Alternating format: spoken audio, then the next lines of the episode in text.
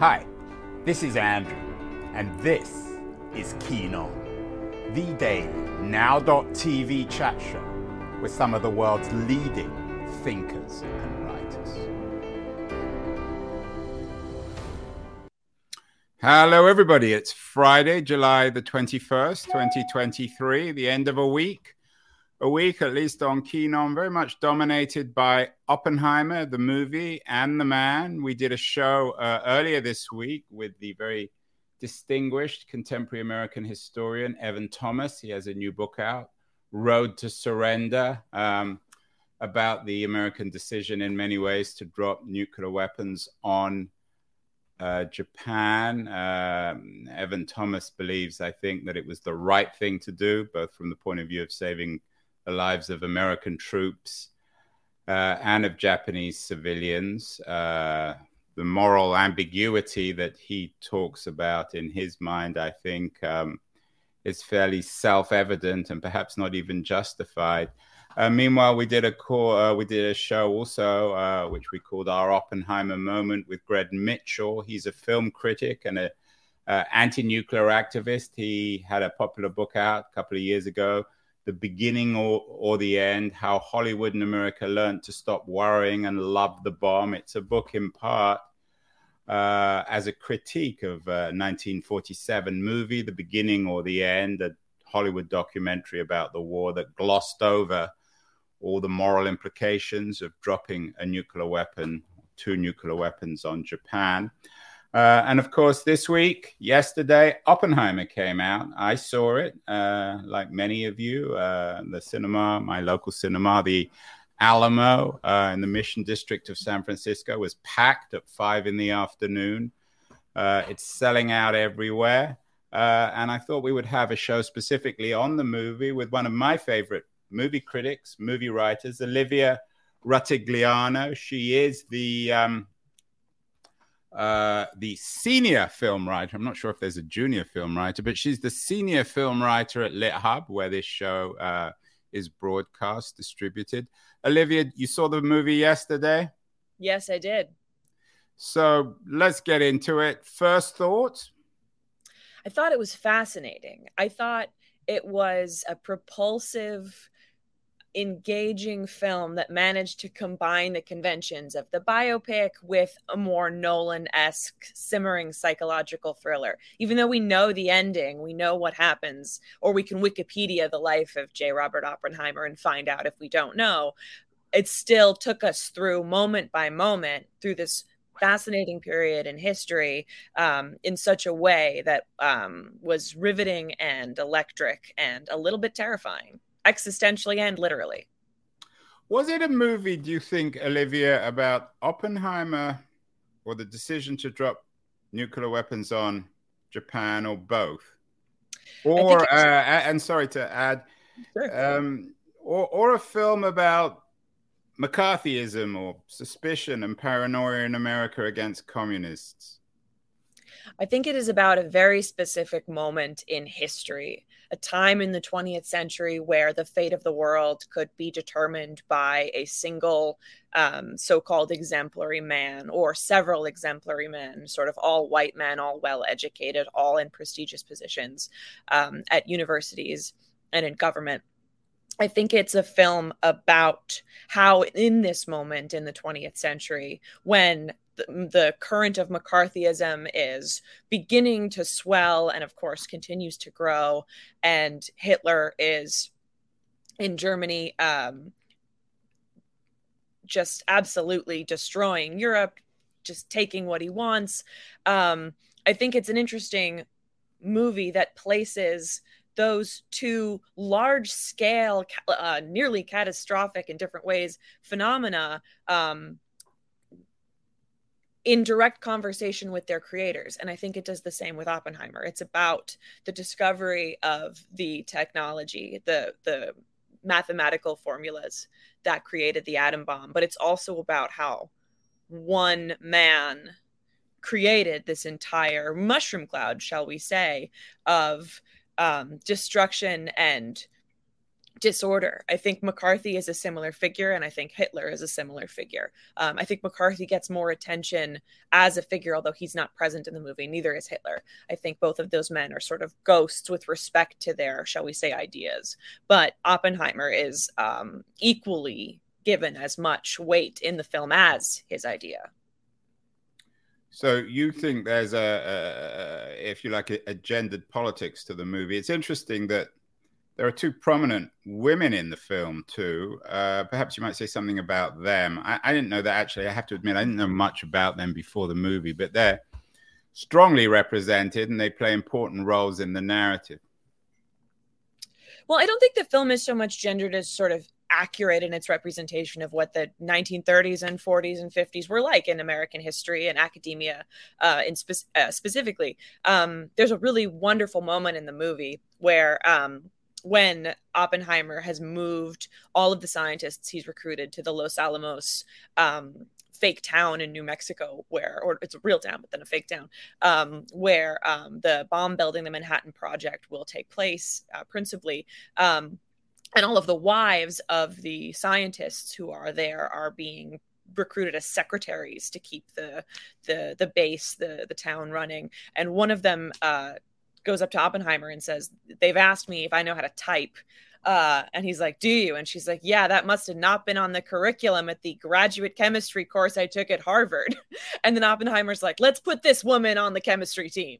Um, I think that's a fascinating moment that shows that um, shows what this moment is like in terms of um, this moment in history is like in terms of the reality of, of gender um, um, professional and economic disparity. Um, but there are two really fascinating, prominent women in the film. Um, they are um, Kitty um, Oppenheimer, who is played by Emily Blunt, who is Oppenheimer's wife. Um, and then also Florence. We might call it long-suffering wife. She doesn't. Long. Su- I think that's accurate. yeah. She doesn't seem to have had a lot of fun in her life. Well, no, on she, lots of fronts. No, absolutely not. Um, and then equally long-suffering um, in terms of magnitude, sadly not in terms of length because her life ended very short. Um, well, she was very young.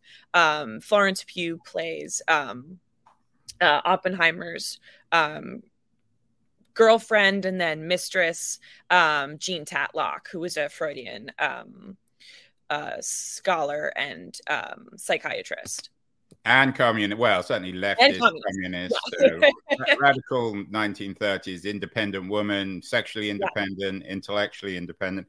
It was interesting, actually, Olivia. I saw the movie with my wife, hmm.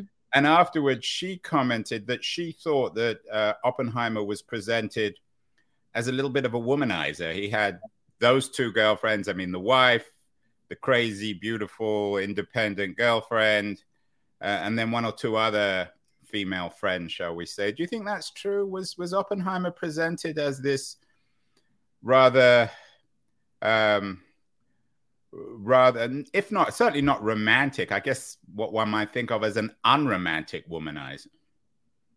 Unromantic womanizer is an interesting description. I think it's interesting how the movie calls him a womanizer. He's literally referred to as a womanizer, but we don't see many scenes of him flirting. We see um, a brief scene of him flirting with with Jean. We see a brief scene of him flirting with Kitty, and we also see um, aspects of their later relationships, um, especially intimate ones. But we don't see a sort of prolonged courtship um, or pursuit. We also hear later on that he's had an affair with another woman, but we only see them sort of speaking together intimately at parties. We don't, there's no indication beyond that that there's a relationship. Um, so I thought it was interesting that the film did conclusively label him through dialogue a womanizer when without that, we might not have paid attention to that aspect as much. I think the film is mostly about Oppenheimer's relationship with his ideas and his demons, and the women in the film sort of are ideas and demons to him as well. Um, I think the the film is very much from his perspective. And while Kitty has a really amazing moment in um, a certain um, inquiry uh, relate later in the film, she is put through a lot Um, and we don't get to see too many things from her side of the story. We also don't get to see too many things of Jean. And when we're dealing with a real historical figure who is um, depressed and who is dealing with um, suicidal ideation and eventually does kill herself, I think reducing that character to those traits can be problematic and and harmful. So I think that all of Oppenheimer's relationships with women could have been fleshed out more in ways that were more progressive or even more true to life. But I do think it's interesting how the film doesn't let us forget that he has these long relationships with women, even though the myth that the movie traffics in is his tortured genius and his relationship to the building of the bomb. The film doesn't ignore ultimately, even though it does treat rather subtly um, that he has had a string of relationships with women. Yeah, and the wife um, does come through in the end. I mean, she confronts her husband's accusers uh, very aggressively and very much yeah. in contrast to him, although I guess uh, as a wife, she's doing it, uh, which perhaps reflected the time. Um, the New York Times, which always seems to have its finger on our pulse, for better or worse, suggested that um, uh, about the movie, A Man for Our Time. Um, and, and I think that's something you're also suggesting. The one thing that was missing, I thought, was he was a man for our time in the sense that we seem increasingly concerned with people's backgrounds and their privilege and he he was um, like you. He, he, grew up in New well, he lived in New York, but he, he was from an incredibly wealthy, privileged background. I, I I wonder whether I was curious why Nolan left that out. Do you think he he chose to le- leave it out, or it just ended up on the, the cutting room floor in the movie? Well, the film is three hours, so and while I love a long movie, I mean, I'm happy to go, as they say on the the George Lucas talk show. I'm happy to go for an Irishman plus. Like, let's go longer than three. It's three hours and twenty minutes. Yeah, no, um, I'm not saying it should have been longer. I mean, that's no, no, not no. point. I thought it was a bit long too, but but but it didn't. It, the the movie didn't address his privilege. I mean, it sort of oh, implied oh, it, but it didn't touch on it. I was just kidding in terms of um, what seemed necessary to Nolan's ultimate vision. If we get a three-hour movie, what is he prioritizing? Um, but I, I, think you're right that there's very little that's um, given to us about his background beyond the um, sort of origins of his career as a university in uh, at a university in in Europe, uh, several universities in Europe, perhaps the first real introduction we get to Oppenheimer as a person is as a as a very troubled student who nearly murders someone. Um, I think Nolan thinks that's more important to us understanding Oppenheimer as a man than the privileged situations that made him. It's that there's this brief moment of psychosis that he, or not psychosis, but revenge that he then tempers for the rest of the movie. I think his meekness, even at the end, when he sort of submits to an inquiry that's potentially humiliating for him, is indicative of the fact that he is moving away from the mortal implications of his existence, his feelings, his work. Um, and he is concentrating on on theory and abstract concepts like memory and legacy and and he is moving further and further and further away from the material world and the material implications of his work. And i think if the movie had started acknowledging his privilege, I think it would not have been irrelevant considering this is the arc of the movie that he starts in a place that's very mortal, that's very literal, um, and he grows increasingly um, detached from those forces. Um, I do think, though, that Nolan was more interested in the moments that um, led up to the creation of the bomb, and I think he has discounted perhaps that Nolan um, that that Oppenheimer's privilege um, would have added to that story. I think he thinks more about Oppenheimer's mind than Oppenheimer's money, and perhaps like someone like Nikola Tesla, who you know was a ditch digger um, would have found his way to greatness with or without the money. Perhaps that was that that seems to be what Nolan is suggesting. Off the top of my head, I only saw it yesterday. Yeah, it's interesting that you you choose to use the word meekness with Oppenheimer. Coming back to this idea of the times that he's a, that Oppenheimer himself is a man for our time. We've done many shows on, shall we say, the, the crisis of masculinity in the 2020s. Mm-hmm. Do you think that we we that Nolan sort of has transformed Oppenheimer into a shall we say, I'm borrowing your your your word, a, a rather meek Brooklynite for the 2020s, a man without a great deal of confidence, certainly a great deal of ability, who doesn't really have a lot of faith in himself, um, and, and seems to sort of shrink as his historical role grows. He, as a man, shrinks. He, he speaks so quietly. Half the time, I couldn't even understand what he was saying. Mm-hmm. I don't think it's that he's shrinking. I think it's that he's becoming more ghostly. The film starts yeah. with him being a very emotional, very arrogant, dark haired, you know, fiery young man.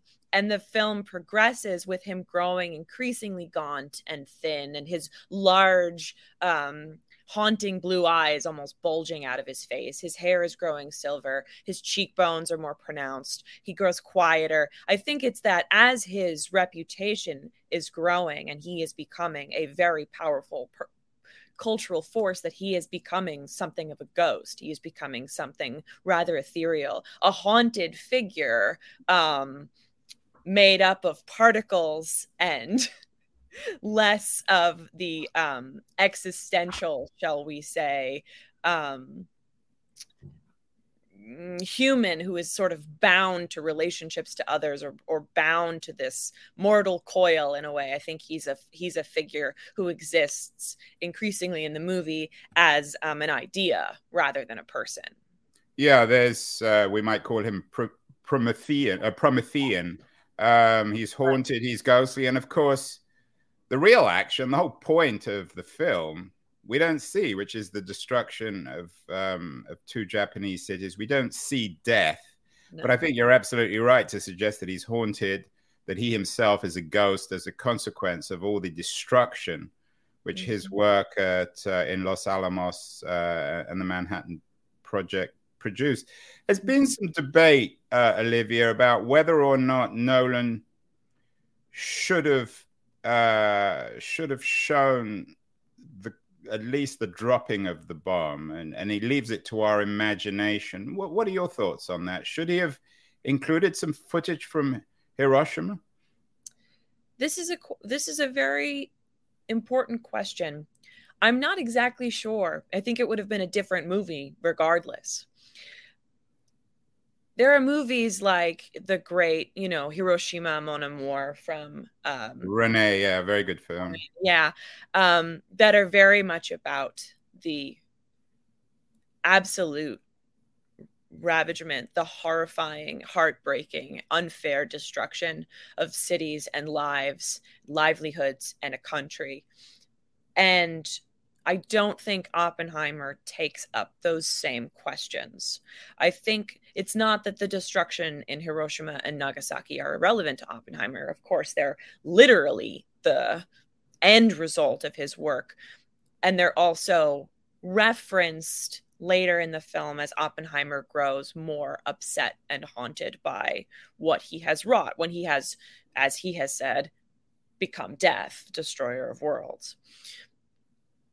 I think there's a way in which showing the destruction of Hiroshima and Nagasaki could have been some sort of not torture porn, but could have been exploitative. This is not a film that concerns itself too much with the destruction wrought onto the lives of ordinary people. It's very much about the man behind the bomb. And I wonder if looking at, even for a moment, at the people whose lives were ended and ruined and the i mean just in ways that we can't even understand. I wonder if that would be some sort of like sick wish, you know, um, fulfillment of the view, like, oh, let's see what happened. And and I think the film is um, careful not to reward the viewer with images of destruction. At the same time, I think it is extremely important to remember what actually happened. Not in, not only because we're in this Barbenheimer moment where the Barbie Oppenheimer double, double feature has yielded memes and like the phrase "I am become death, destroyer of worlds" in the Barbie font on T-shirts, but I think it's very easy to forget that hundreds of thousands of people died and got cancer and whose lives were destroyed, not even just in Japan, but also in the United States from nuclear testing. Um, and there were um, um, people in New Mexico um, who are non-white people, Mexican and indigenous people, who got cancer as as a result of nuclear testing, especially. So, I think the film would have done well to acknowledge that uh, two things: one, that so many people's lives were absolutely ruined, but also that non-white, non-privileged people who may have been deemed less. Um, or more expendable um, culturally, not necessarily by Oppenheimer, but by the sort of white male power structures that were in place, um, did have their lives ended. I think at the same time, if if Oppenheimer had encountered a maimed a photograph of, of horrifically maimed or dead people, I think it would have served his narrative more than theirs. And so I would have cautioned against using the real life tragic stories and the very important historical reality of the bomb in a way to augment the telling of Oppenheimer's story. But I do think that if Nolan were interested in telling a story about the actual um, reality of the bomb for the Japanese people and also for the people in New Mexico or elsewhere whose um, lives have been ruined by nuclear experimentation and testing. Um, that would be great. A nice chaser to Oppenheimer would probably be How to Blow Up a Pipeline, the thriller film that came yeah, out. that was a good film. Um, although I think it attracts a very different kind of audience. The New York Times also ran uh, a Who's Who in Oppenheimer, Guide to the Real People and Events. One of the more memorable aspects of the film was when, uh, in the movie itself, and perhaps in real life, when Oppenheimer met Harry Truman. Mm-hmm. What did you think of that moment? And, and what did you think of the representation of some of the other real life people from Albert Einstein to General Grove to, of course, Harry Truman?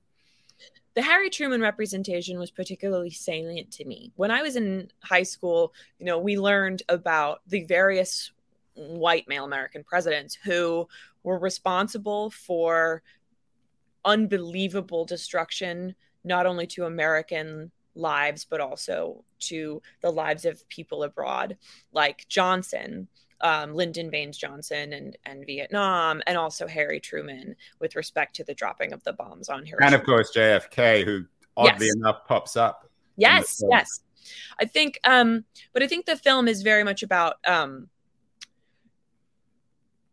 is, is so much about Oppenheimer that when all of a sudden we get Truman's very unremorseful, very callous perspective, it's sort of jarring if you've sort of been in not indoctrinated, but if you've learned this narrative about the fact that, like, oh, it was really hard for Truman to decide whether or not to drop the bomb. And the film comes down on the conclusion that that I I think that even if he had been remorseful, it wouldn't have made one iota of difference. And so it allows um Truman to become um, an avatar of sort of everything that's wrong with the Manhattan Project and the dropping of the bomb, sort of distilled into a single person. And it sort of makes Oppenheimer a little less culpable. I mean, literally, Truman is like, "No, I dropped the bomb. You did." Yeah, I mean, it's these these men competing about who's going to be more guilty about the dropping. Right. Um, and in a way, I think the film that's sort of the way the film like uh, transfers the blame away from Oppenheimer and it concentrates more on Oppenheimer as this like weird, liminal, increasingly ghostly, death oriented, dying star of a person.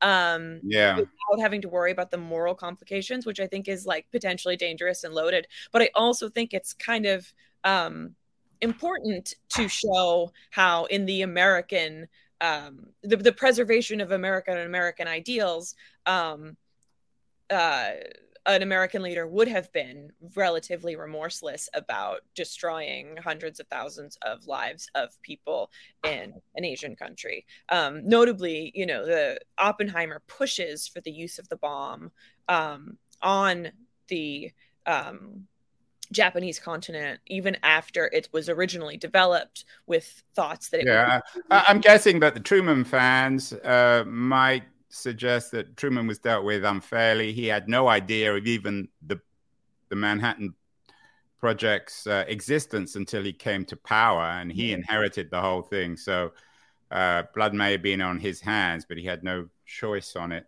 Um, Olivia, uh, much has been made of Nolan's remarks that the movie is a warning about our contemporary tech fixation with AI. Lots of pieces from Wired, the FT, uh, the Guardian about whether or not he's using it as a warning. He talks about strong parallels. It's odd, as you say, um, as he becomes paler and paler, more and more haunted and ghostly in the film. It's the technology that quite literally catches fire. It dominates the screen and it dominates the world. Um, so Oppenheimer becomes, I guess, a symbol of the increasingly footnoted nature of human beings and humanity. Uh, the same seems to be quite literally true today with AI and artificial intelligence and our transformation into a footnote in history. Do you think the movie did a, a, a good job there? I mean, it's hard to know whether or not Nolan really wanted to bring up the AI issue, but is technology the real star or the anti-hero in this movie? It's an interesting question. I don't think the movie has much to say about AI specifically because the um, the, the, the politics about AI, or not even the politics, the dynamics of AI are very different uh, than the analog technology of bomb dropping in 1945. Um, the AI question involves um, the way corporations are using this anti-human technology to replace humans in a way that disenfranchises workers and steals writers ideas and artists styles and undermines the human element of art and production. I think oppenheimer isn't about the human element of art and production in the same way. I think it's about um, a man who did a bunch of mathematical calculations that led to the recruitment of other men who did mathematical calculations and a, a, few women who did mathematical calculations that caused the US military to drop a bomb on a on a whole civilization.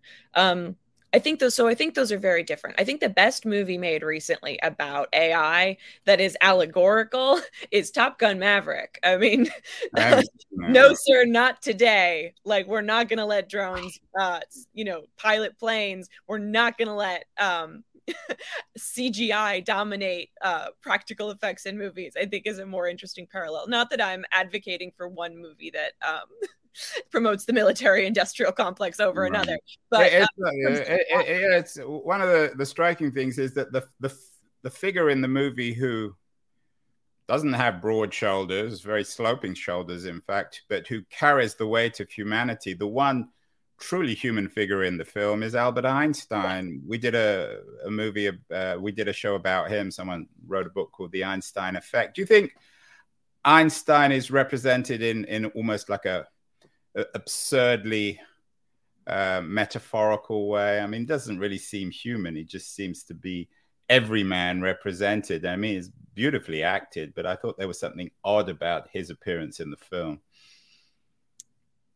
I think the inclusion of Einstein in the film is interesting because of course Einstein is the most famous scientist probably of all time. If I assume that if we asked people on the street who is the most famous scientist, they would say Einstein and not J. Robert Oppenheimer. So Einstein is a sort of way in, I think, for a lot of audiences who might not be as familiar with the politics or the the, the political and um, scientific players of the Manhattan Project or the like 1945 scientific community. I mean, like it was great to see like Niels Bohr, but there are a lot of names that I, you know, um, and certainly I'm sure a lot of moviegoers wouldn't have on the tip of their tongues. So I think Einstein, because we associate Einstein so closely with the Manhattan Project, and yet he had far less to do with it than virtually any of the scientists represented in the film, provides a way in to um, understand the dynamics of this community and also the um, implications of science in the larger world. I don't know much about Einstein as a person, but I thought Tom Conti's portrayal of him was excellent. But as you say, yes, he is a metaphorical figure. He is a figure um, who ultimately says the film's thesis, which is of course about the the dangers of um, playing with nuclear materials or putting nuclear materials in the hands of the U.S. military. And it was his great breakthrough, of course, and he had no idea, I guess, when he, he right. made it. Uh, he's presented, on the one hand, of course, as the world's most famous scientist, but as a post-scientist. Right. Yes, he's um he's an esteemed elder. I mean, he's the closest thing we have to a god in this. Yeah, movie. exactly. I was going to say the same thing right i mean if oppenheimer is is prometheus or hades or you know, the devil, I don't know. The film doesn't have much to say about Catholicism, but if he's some sort of negative figure in the universal um, ideological construction in this movie, um, then he is Einstein's opposite. He is death, and Einstein is not. Einstein is some sort of respected scientific elder who might as well be a god in this community.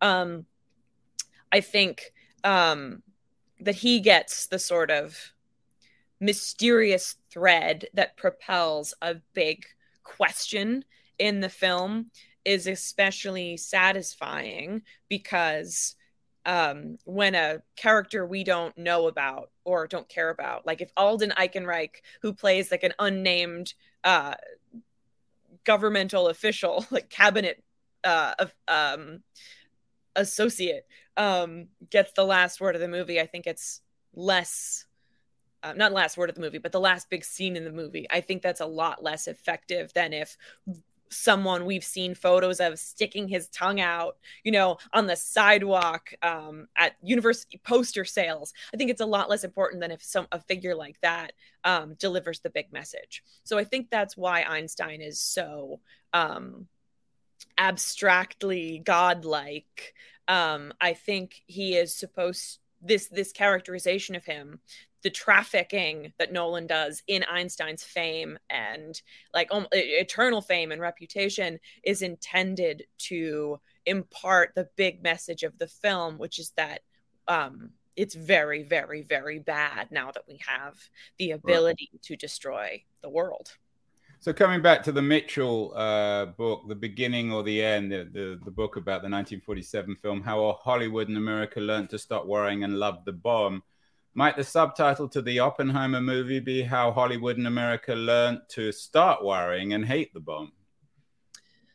It's an interesting question. Um, I don't know if Hollywood hates the bomb. Hollywood has uh, has. this is a Hollywood film, isn't it? I mean, it's a big budget, yes, big star film shown all over the world, made by Hollywood's most uh, sort of illustrious, marketable director, Christopher Nolan, who's written, who's you know done all these other mainstream films, Dunkirk, and all these superhero films. But the title of the Stanley Kubrick film, "How I Learned to Stop Worrying and Love the Bomb," that that second subtitle is really important because in that movie, men actually sort of have like orgasmic sex with bombs. Like Slim Pickens rides the bomb to its eventual explosion. There's some sort of like weird masculine euphoria coded in the bombings in that movie. And I think Oppenheimer is very interesting because although the movie is anti nuclear, Christopher Nolan also set off a giant bomb. It is not a CGI bomb, I believe. Um, I was reading that he received permission to set up some sort of practical effect that could simulate explosion. Wow, Hollywood, I didn't know that. Hollywood. I mean, okay, I, I I should verify this, but I was reading um so uh, this a while ago um that the CG, you know, the CGI in the movie is not um does not complete the representation of the bomb that there is some sort of real fiery explosion. And hollywood is movies are full of explosions. I mean from michael bay to to now this film i mean i don't think hollywood hates bombs. I think hollywood is fascinated with bombs. And i think people have most people in the 20th century accessed the concept of bombs through the footage of those mushroom clouds. Um, so I think Hollywood has an eerie fascination. Um, I think the messaging of Oppenheimer is ultimately about how nuclear weapons are bad. But I do think the scene where all of the scientists see the bomb go off in the desert at a distance through their special protective glasses and lenses and Benny Safdie has sunscreen on so that the blast won't, you know, destroy his skin. And I think there's a scene of theatricality and reverence and excitement and the culmination um, of abstract very abstract um, scientific and mathematical theories. And when you watch that manifest as an explosion, I think that is very exciting for the scientists in this scene. I think it's very exciting for the movie, and I think it's very exciting for the filmmakers, especially because the camera moves around the orange, you know, um, blossoming mushroom cloud um, slowly and there are lots of golden embers like in the mm. sky. Well, in other words what you're saying is that's the sex in the film and in contrast with the actual sex in the film which was sort of miserable in a freudian way i think you'd be right maybe maybe people shouldn't take their kids too much pornography when it comes to violence finally olivia what does this film tell us about the current state of hollywood you mentioned um, we're living in this weird summer where the two dominant films are Barbie and Oppenheimer. Politico ran a piece saying w- which uh, they are senators, which movie they're seeing first. Um, it seems in an odd way, even if this film's trying to be very 2020s, is there's a return to very traditional Hollywood values, big budget movies, big stars. Um, uh, as I said, uh, Nolan's done Dunkirk, and uh, before our film, there was an ad for Napoleon, a, a film mm-hmm. by Ridley Scott, another old timer, even much older than um, than uh, Nolan, but another classic Hollywood director. Um, so we're back to big biopics. Is that really what Hollywood's all about these days? Don't know if I don't know if biopics ever really went away, but I do think there's a certain kind of like studio system era giant splashy war movie epic movie that's coming out. We have like a new cleopatra movie with gal gadot that like incorrectly uses the greek alphabet on the poster to spell cleopatra. Um i think that oppenheimer is absolutely an encapsulation of a certain kind of like late nouveau golden age Hollywood filmmaking that like we don't really see to an extent anymore. I mean, we're not getting like Ben Hur. I think he he makes Ben Hur kind of movies um in every sense. Um I do think that Oppenheimer is a very excellent movie. It's it's extremely well done and very excellent. Wow very excellent. Very very excellent. I i will throw as many modifiers in front of excellent as as need. I mean it's it's a fascinating and very well done film. Um it comes with implications and those implications need to be teased out and analyzed and it's not a movie that you should see and never think about again it's it's very important to keep thinking about what was included and not included and how things were represented and not but as a film as a as an engine of narrative and tone and theme um, it is seamless and fascinating. Um, but I also think we are in an era of um, lots of interesting, weird, experimental types of storytelling, like Barbie, which is not some sort of um, like weird mass market airhead movie. It's one of the weirdest, most fascinating thought experiments I've ever seen on screen. Um, and if Hollywood is giving us the return of the studio system and large, splashy epics, even if they are about white men and should definitely be more about um, or proportionately, um, Hollywood should be making big splashy epics about non-white men too. But if, if we're getting like a certain level of committed practical filmmaking that produces excellent movies. And we're also getting weird, interesting indie movies that allow women and historically marginalized filmmakers to have bigger budgets and bigger attention and to um, make films about their experiences or their thoughts or films that interrogate the status quo. I think that's great and i think both should be both should exist um, at the same time. I'm not knocking marvel movies but i would really love to see more movies like both barbie and oppenheimer in the box office. I have to admit i don't agree with you. I don't think it was a very very excellent film. I would give it I thought it was way too long. It was patchy. There were some good moments. The second half was much better than the first, but I found it, I have to admit, rather annoying. Oh, um, the first act was better. So what would what I would give it? I'd give the first half probably one or two stars. The second mm-hmm. half maybe four stars. What would you give it overall? I don't know. How many stars are we talking here? Well, like, you always get five stars, Olivia. Five? Uh, maybe four.